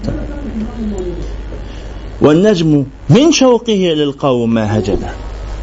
يا من يكاد يحفظ آثار البراق هواء القدس حتى يرى الراؤون أين عدا؟ عدا أي؟ ها؟ عدا أي؟ جرى من العدو وهو الجريان. فيقول إن الهواء يريد أن يحتفظ بإيه؟ بآثار البراق. فاهمين المعنى؟ هو هل الهواء يحتفظ بالآثار ولا الطبيعي إن ال- اللي بيحتفظ بالآثار الطبيعي إن اللي بيحتفظ بالآثار الإيه؟ الأرض ولا الهواء؟ الأرض طب دلوقتي الحص- الحصان ده حصان غريب حصان ما بيمشيش على الأرض طب لو ماشي على الأرض الأرض هتحفظ الآثار بس ده حصان بدأ بعد ما وصل القدس بدأ يعمل إيه؟ يرتفع إلى السماء فالقدس عايز هواء القدس عايز الناس يشوفوا الأثر فنفسه إن يجمد يا جماعة هنا في الهواء ما عندي أنا عندي من الحتة دي. فاهمين معنى الفخر؟ الهواء عايز الناس يشوفوا البراق وهو بيعدو فوقيه. اشمعنى الأرض يعني هي اللي تحتفظ بالآثار وتفضل تقول ده عدا فوقيه؟ بصوا آثاره أهي أهو هنا في الرمل في آثار. لا على فكرة أنا الهواء كمان عندي آثار للبراق. يكاد يحفظ آثار البراق هواء القدس. يعني يكاد هواء القدس هنا في فاعل مؤخر يكاد هواء القدس يحفظ آثار البراق. لماذا يحفظها؟ حتى يرى الراؤون أين عدا. عشان الناس تشوف البراق مش إزاي. يا من وصلت إلى باب الإله لكي تقول للناس هذا الباب ما وصل له. أو للخلق. يعني هو يحدث النبي عليه الصلاة والسلام.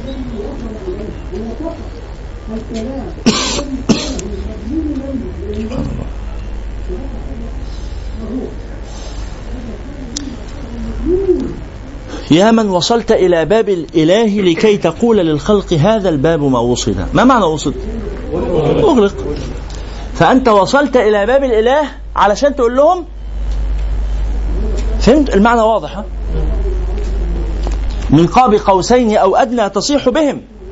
يعني بعد أن ها؟ اقترب النبي عليه الصلاة والسلام من سدرة المنتهى من قاب قوسين أو أدنى. دي الآية قول الله سبحانه وتعالى إيه؟ فكان قاب قوسين أو أذن فأوحى إلى عبده ما أوحى ما كذب الفؤاد ما رأى. أفتمارونه على ما يرى؟ ها؟ فقال من قاب قوسين أو أدنى تصيح بهم. بهم اللي هم مين؟ الناس الخلق تصيح بهم. أيها الخلق لم يمتنع ربكم عنكم ولا بعد. أنا قريب أهو ربنا قريب. فهمتوا المعنى؟ أنا وصلت لربنا في لحظة. يا جماعة ربكم قريب. يا من وصلت إلى باب الإله لكي تقول للناس للخلق هذا الباب ما وصد من قاب قوسين أو أدنى تصيح بهم. لم يمتنع. ربكم عنكم ولا بعد. فتق السماوات والأرضين ترتقه. فتق. ما معنى فتق؟ قطع. قطع أو انفصال. وهذا في القرآن. ها؟ ألم ترى أن السماوات والأرض كانتا رتقا ففتقناهما يعني كانتا متصلتين ففصلناهما. فهذا الفتق البيت ده بيشير إلى هذه الآية. يا جماعة اربطوا الكلمات بالآيات. هو هنا تميم كتير في كلامه بيستعير بألفاظ قرآنية وأبيات وآيات قرآنية. وآيات قرآنية. خلاص؟ في البيت عارفين كان قصيدة الدولة؟ تعرفون قصيدة الدولة؟ ضبع تهاجم سرب غزلان فتهرب كلها. لا قديمة. قديمة بس بصورها تاني جديد. شوفوها حلوة. ضبع. اسمها الدولة قصيدة الدولة لتميم. جميلة جدا. جدا جدا جدا. وفيها نفس المعنى بتاع البيت السادس والثمانين. وفيها نفس المعنى اللي في البيت السادس والثمانين. كيف ينتصر الضعيف على القوي؟ لأن القوي ليس قويا في الحقيقة. ده شكله شكله كده بس. هو في الحقيقة ضعيف. فقط لو غير السرب اتجاه الركب عاش جميعه. نعم. اسمعوها لو سمحتوا النهارده. بعد إذنكم. ولو حد يحط لنا لينك أو رابط يعني لها في المجموعة. من قاب قوسين أو أدنى تصيح بهم لم يمتنع ربكم عنكم ولا بعد فتق السماوات والأرضين ترتقه بإذن ربك حتى عاد منسردا. ترتقه أي تربطه. كانتا رتقا أي متصلتين ترتقه أي تصله. السماوات والأرض يبدو أنها أمام الناس كده يبدو أنها منفصلة بعيدة. فماذا تفعل أنت؟ رسول الله صلى الله عليه وسلم طالع نازل للسماء عشان يعمل إيه؟ يربطهم ببعض. فاهمين المعنى؟ يعني هو يقول إن صعود النبي ونزوله لكي يربط السماء بالأرض بعد أن انفصلتا. مش ربنا بيقول كانتا رتقا. مش كانوا متصلين. كانتا رتقا. ففتقناهما. فبيقول له بقى الفتق ده انت بتعمل له إيه؟ بترتقه. يعني تعيده إلى أصله. أليس أصله كان الاتصال؟ يا جماعة أليس أصله كان الاتصال؟ فأنت تعيد هذا الفتق إلى أصله. وما أصله؟ أصله الرتق. هل الأصل الفتق ولا الرتق؟ الرتق. فقال أنت تعيد الرتق تعيد الفتق إلى أصله من الرتق والاتصال. ها؟ منسردة أي؟ آه، مجتمعة. متصلة. سلسا في التعامل. ها؟ تعاملوا مع بعض في في حتى يقولوا في سردية يعني في في آه، تناغم في لغة حوار. قصة. فتح السماوات والأرضين ترتقه بإذن ربك حتى عاد منسردا الله أقرب جيران الفقير له. يعطي. إذا الجار أكدى جاره وكدى. أكدى. أي ألح في السؤال. أكدى. معناها ألح في السؤال.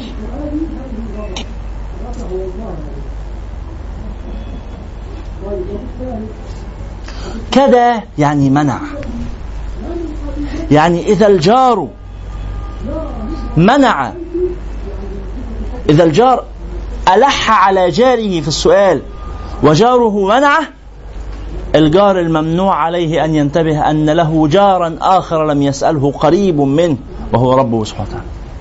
فهمتم المعنى؟ هذا البيت يخاطب الجار الممنوع. ها؟ الجار الذي أكدى. ولكن جاره كدى. يعني منع. فهمتم؟ الله أقرب جيران الفقير له. يعطي إذا الجار أعطى أكدى جاره وكدى. الله جار الورى من شر أنفسهم. فامدد إليه يدا. يمدد إليك يدا. أظن هذا البيت واضح المعنى الله جار الورى من شر أنفسهم. جار الورى يعني حامي الورى. الورى يعني الناس. جار أي حامي. وأنا أقول إن أخي أحمد في جواري يعني فيه حماية. حاضر. فالله جار الورى يعني حامي الورى. يحميهم من ماذا؟ من شر أنفسهم. فامدد إليه يدا. يمدد إليك يدا. نعم. نعم. نعم. جار الورى أي حاميهم. يعني يجيرهم يحميهم. بالضبط هذا ما نقول.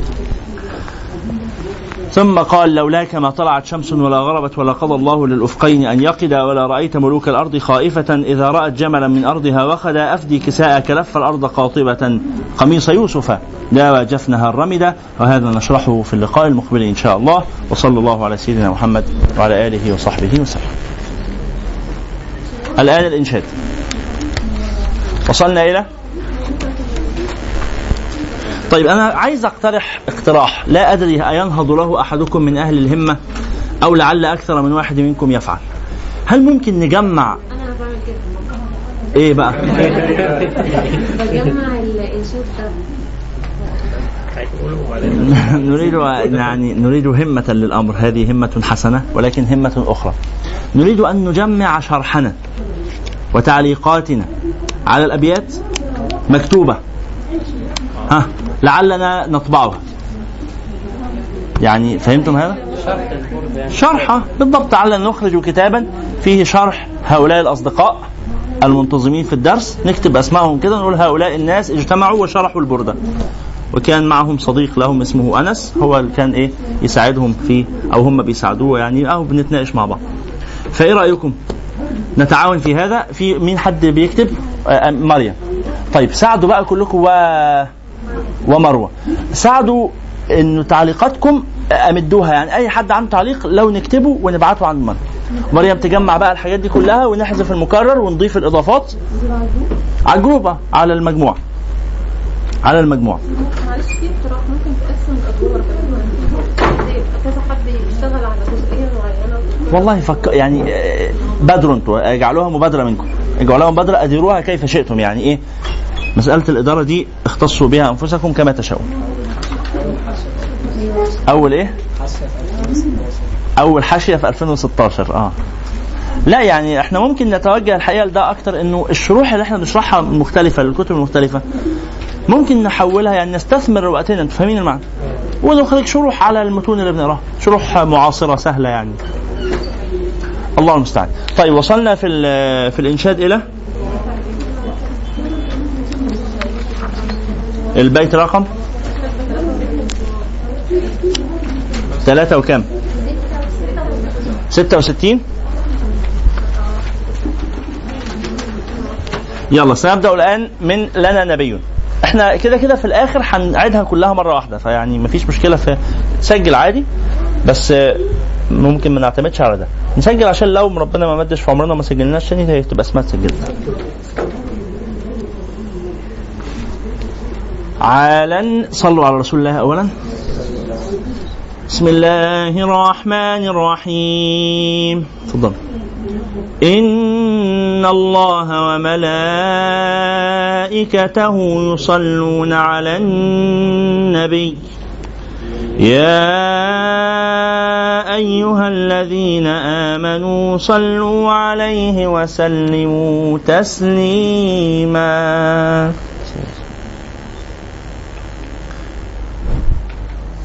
على النبي وآل البيت والشهداء مولاي صل وسلم دائما أبدا. لنا نبي بنى بيتا لكل فتى.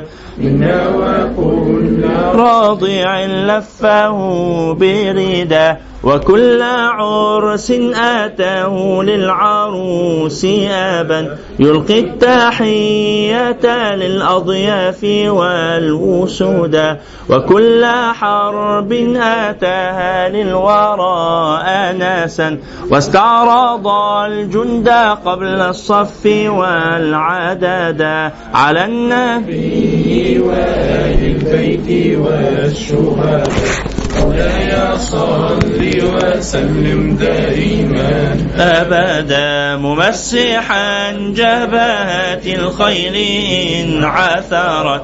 حتى ترى المهر منها إن هوى نهدا مذكرا جفيلات الخيل ما نسيت أنسابها كحال العينين والجيادة حتى لا تحسب أن المرأة أبصاره أو أن مسا أصاب المهر فانجرد على النبي. وآل البيت والشهداء مولاي صل وسلم دائما. أبدا شيخ بيثرب يهوانا ولم يرانا. هذه هداياه فينا لم تزل جدودا.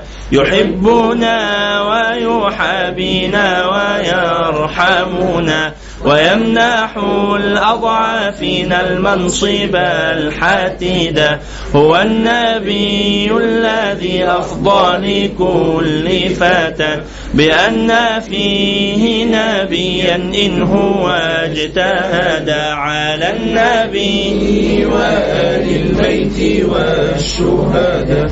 مولاي صل وسلم دائما أبدا على النبي وآل البيت والشهداء. مولاي صل وسلم دائما أبدا. يا مثله لجئان يا مثله تعبان. كن مثله فارسان كن مثله نجدا. من نقضه الظلم مهما جل صاحبه. إن قض إيوان كسرى عندما ولدا. وردت الطير جيشا غازيا فمضى.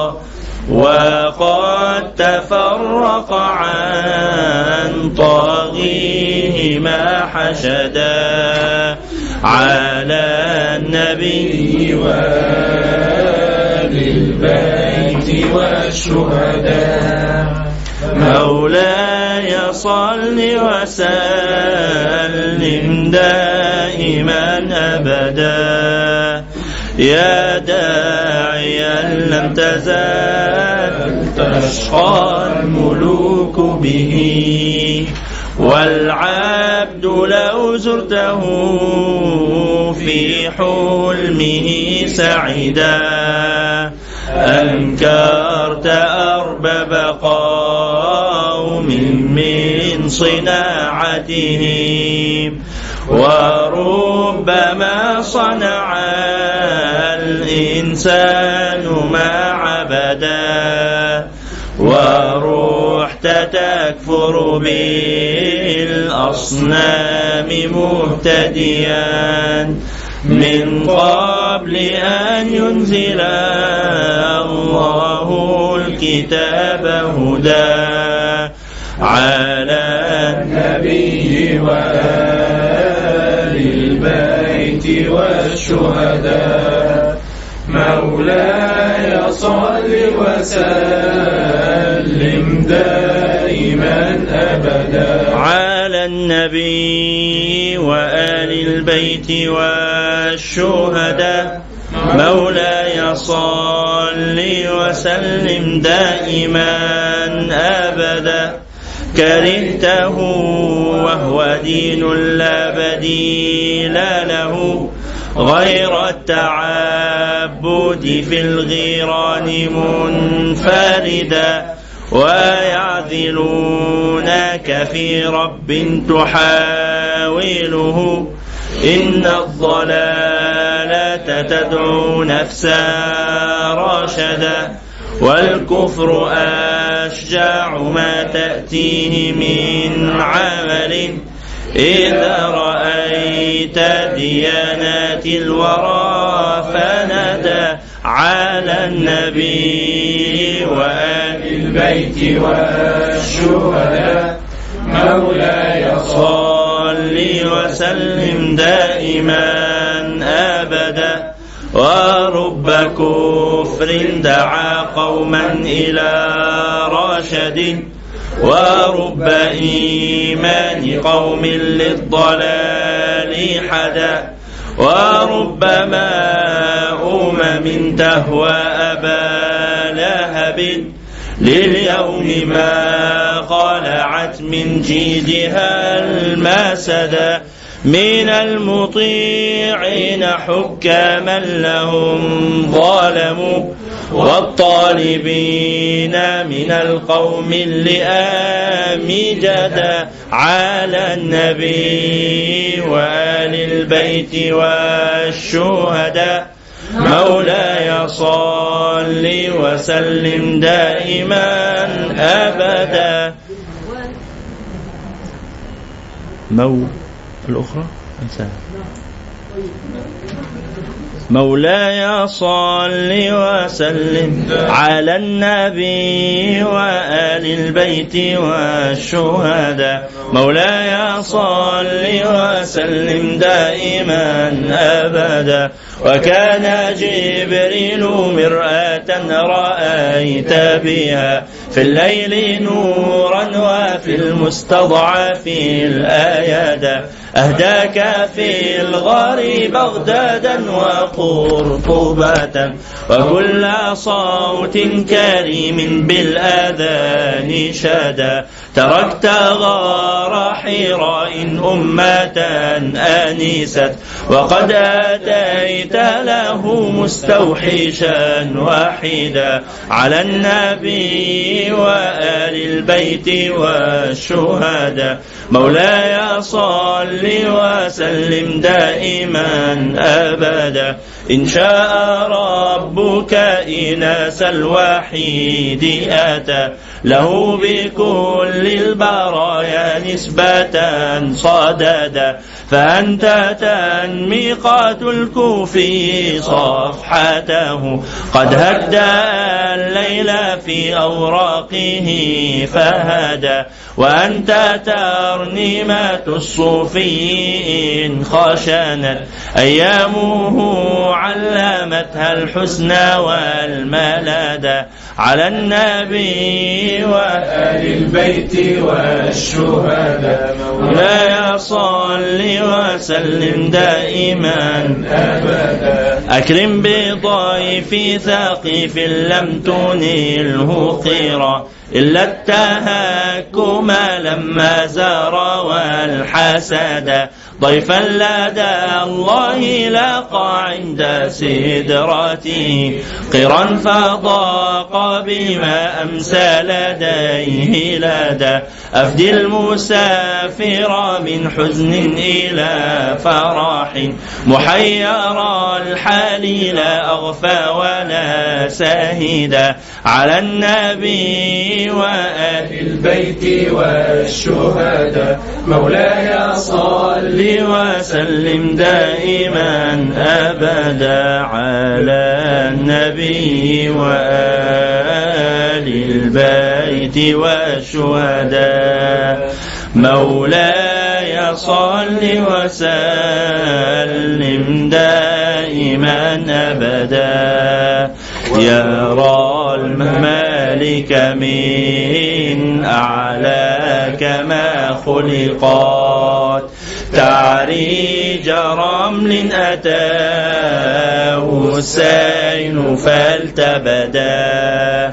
والرسل في المسجد الأقصى عمائمه. بيض كأن المدى. من لؤلؤ مهدا يهاونون وابتسامته. نادى تكاثف قبل الصبح فانعقدا على النبي وآل البيت والشهداء. مولاي صل وسلم دائما أبدا. والريح تنعس في كفيه آمنة. والنجم من شوقه للقوم ما هجدا يكاد يحفظ آثار البراق هوى. القدس حتى يرى عدا يا من وصلت إلى باب الإله لكي تقول للناس هذا الباب ما وصدا على النبي وآل البيت والشهداء. مولاي صل وسلم دائما أبدا على النبي وآل البيت والشهداء. مولاي صل وسلم دائما أبدا. من قاب قوسين أو أدنى تصيح بهم. لم يمتنع ربكم عنكم ولا بعدا. فتق السماوات والأرضين ترتقه بإذن ربك حتى عاد منسردا. الله أقرب جيران الفقير له. يعطي إذا الجار أكدى جاره وكدا على النبي وآل البيت والشهداء. مولاي صل وسلم دائما أبدا. اللهم صل أفضل صلاة على أسعد مخلوقاتك سيدنا محمد وعلى آله وصحبه وسلم عدد معلوماتك ومداد كلماتك كلما ذكرك الذاكرون. وغفل عن ذكره الغافلون صلى الله عليه وعلى آله وصحبه وسلم. سبحانك اللهم وبحمدك أشهد أن لا إله إلا أنت أستغفرك وأتوب إليك. والسلام عليكم ورحمة الله وبركاته.